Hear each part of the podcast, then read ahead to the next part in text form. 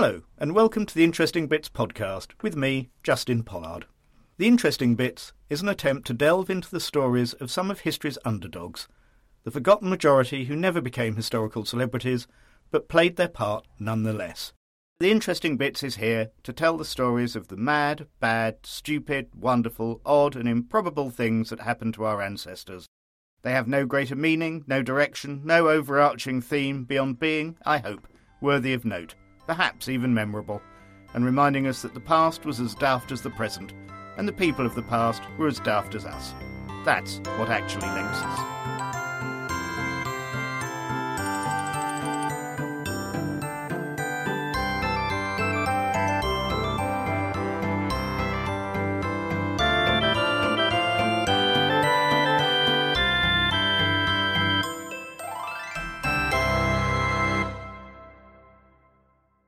Hello, and welcome to the Interesting Bits.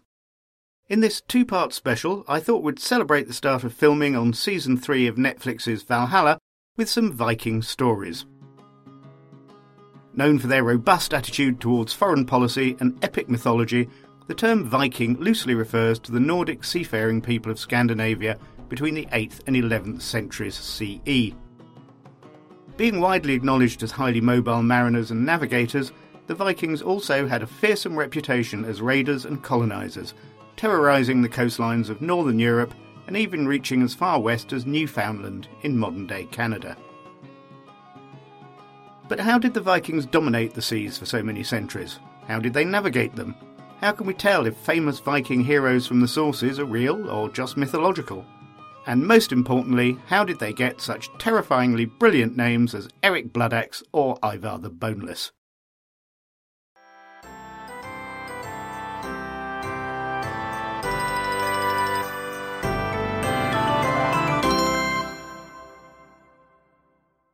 Let's start with some navigation. The Vikings provide some of the earliest concrete records of people wanting to know what lay at the bottom of the sea. Viking sailors had a practical interest in knowing what was on the bottom, as this sometimes came up to meet them rather suddenly in the form of reefs and rocks. To avoid these dangers, they invented the sounding weight, a lead cylinder with a hollowed-out end filled with something sticky like beeswax. The weight was attached to the line and dropped overboard. When it hit the bottom, the rope could be hauled in, the depth being measured by counting the number of arm spans of rope pulled up. The arm span of an average sailor became a standardised measurement of 6 foot, or 1 fathom as sailors called it. The wax on the end of the weight was useful, as by looking at what was stuck to it, you could get an idea of what the bottom was made of. This helped with choosing good anchorages and preventing raiding parties ending up high and dry on the rocks at low tide, and hence outstaying their welcome. This could also happen to the English when they tried to emulate Viking tactics. During 896, 6 Viking ships began raiding the Isle of Wight and the Dorset shore using their usual hit-and-run tactics to loot local settlements. So bad was this raiding that it was brought to the attention of King Alfred, and he ordered a squadron of 9 of his new ships to intercept and destroy them. Patrolling down the coast, they found the Vikings in an estuary on the south coast. 3 of the enemy ships were drawn up on land, whilst their crews raided inland.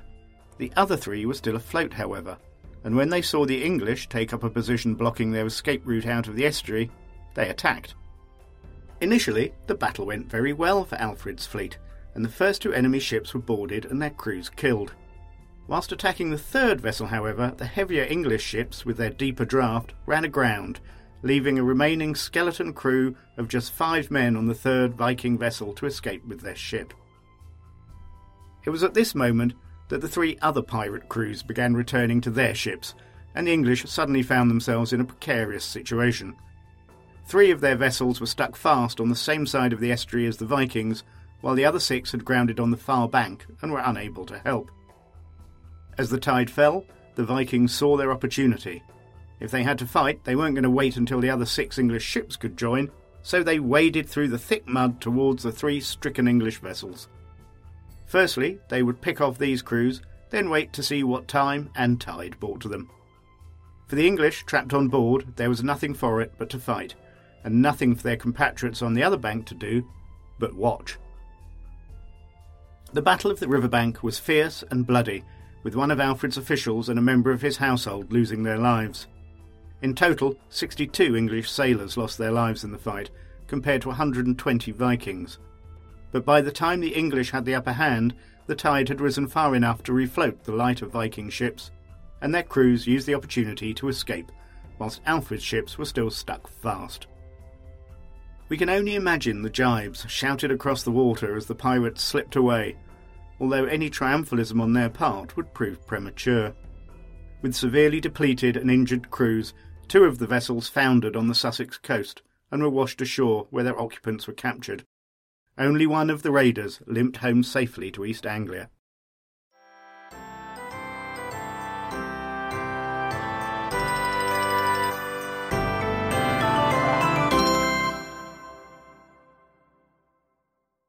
All of which brings us on to navigation methods. So, how exactly did Vikings find places to raid, or more distant lands like Iceland, Greenland and North America, which sit an awful lot of nautical miles from Scandinavia?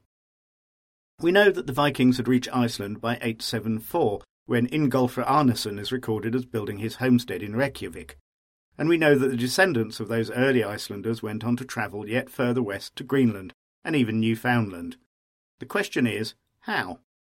The answer, it would appear, are with a bird, a board, and a lump of stone, the Viking equivalent of satnav. Of course, the Vikings were very good with ships and could easily navigate in sight of land by just using landmarks and their knowledge of the coast, shoals, rocks and harbours. Setting out across the open sea was another matter. Floki Vilgerthsson, who the Icelandic Book of Settlements credit as being the first person to deliberately set out for Iceland, navigated using ravens. When he reached the Faroe Islands, he took 3 ravens on board and headed off in the rough direction of Iceland. After a while, he let a raven go, which flew up until it could see much further over the horizon than Floki could, at which point it spotted the Faroes and promptly flew back home. Sometime later, he set another raven free, which flew up, had a look around and promptly returned back to the deck, indicating that they were now really quite a long way from the land. Finally, he let the 3rd raven go, which flew up, spotted Iceland in the far distance, and headed off there. Floki gratefully followed. But there is a more technical means of navigation mentioned in the history of the home of the ravens, the Faroes. That is the sun-shadow board, or Solskugafjöl. This was used to determine latitude by measuring the height of the sun over the horizon at noon. It was a circular wooden board, about 250 to 300 millimetres in diameter, with a gnomon at its centre, the height of which could be set to the time of the year, as the sun is lower in the sky at noon in the winter than in the summer. To keep it level, the board was placed in a bucket of water. Next, the shadow of the noon sun was observed. A concentric circle on the board gave the line the shadow should reach if the ship was on the desired latitude. If the shadow was beyond the line, the ship was north of the latitude. If inside, the ship was south of it. So, by checking the noonday shadow reached the same circle, you could ensure you were going due east or west. Of course, you needed to know when noon was, so you should start making measurements around noon and start marking the position of the shadow on the board. The point where the shadow is shortest, and hence the sun is highest in the sky, would be noon. The final method of navigation is a shade more contentious. One of the sagas mentions an incident which must have been typical of northerly navigations. Navigation required knowing where the sun is, and this can be tricky under leaden, snowy skies. When King Olaf asked the hero Sigrid to manage this feat in the saga, Sigrid grabbed a sunstone and correctly estimated where the sun must be by looking through it. Just what this sunstone is has long baffled historians, and it has often been dismissed as a magical device. However, it has been noted by archaeologists for some time that some forms of calcite, notably Icelandic spar, have polarising properties, so perhaps these were the basis of real sunstones. They noted that calcite can variably polarise light depending on the orientation of the crystal. At one particular point, however, known as the isotropy point, the crystal eliminates all polarisation. This property was exploited by physicists at the University of Rennes 1, who noted that at this point, if the calcite is then suddenly moved from the line of sight, a faint yellow streak known as Haidinger's brush is briefly visible. This polarisation artefact in the eye rather conveniently points directly towards where the hidden sun is. Proof of concept is not, of course, proof of use, and to date no Icelandic spar has been found in Viking nautical contexts, although, to be fair, no one has looked for it. Calcite has been found on later vessels, however, hinting perhaps at the antiquity of the technique. Perhaps Leif Erikson owed his discovery of North America not to luck or bravery, but to birds, boards and lumps of stone.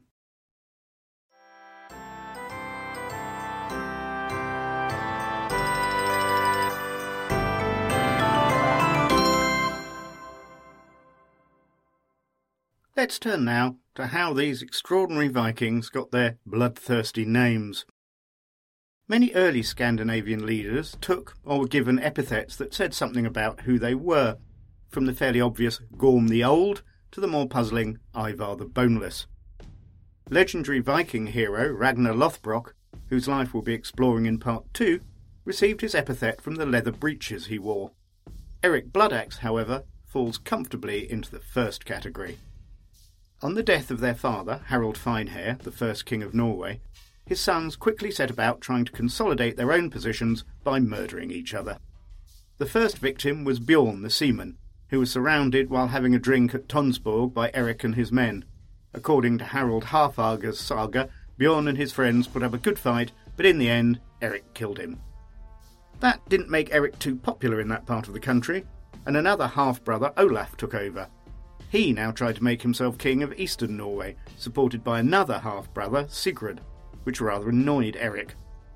The three men met in battle just outside Tønsberg, where Eric notched up another two dead brothers and gained the Latin title Brother Slayer, or the rather more visual Viking title Bloodaxe. Sadly for Eric, his run of fratricidal luck was about to run out. In 933, the youngest brother Haakon returned from England and ousted Eric, who was forced to flee to Northumbria, where he became king with his capital at Jorvik, which is today York. He died in battle, as someone called Bloodaxe probably should, at Stainmore in 954.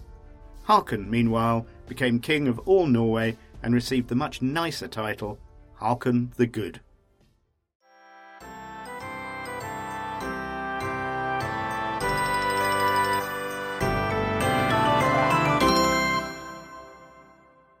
As for Ivar the Boneless, the saga of Ragnar Lothbrok tells a strange tale of his birth to explain how he attained his unusual sobriquet. It was said that Ragnar's second wife, Aslaug, was a sorceress, blessed or perhaps cursed with the power of foresight. On the night of her wedding, when Ragnar came to her, she warned him that she had had a dark vision of the future and they should not consummate their marriage for 3 nights, saying, "3 nights together, but yet apart shall we bide, nor worship the gods as yet.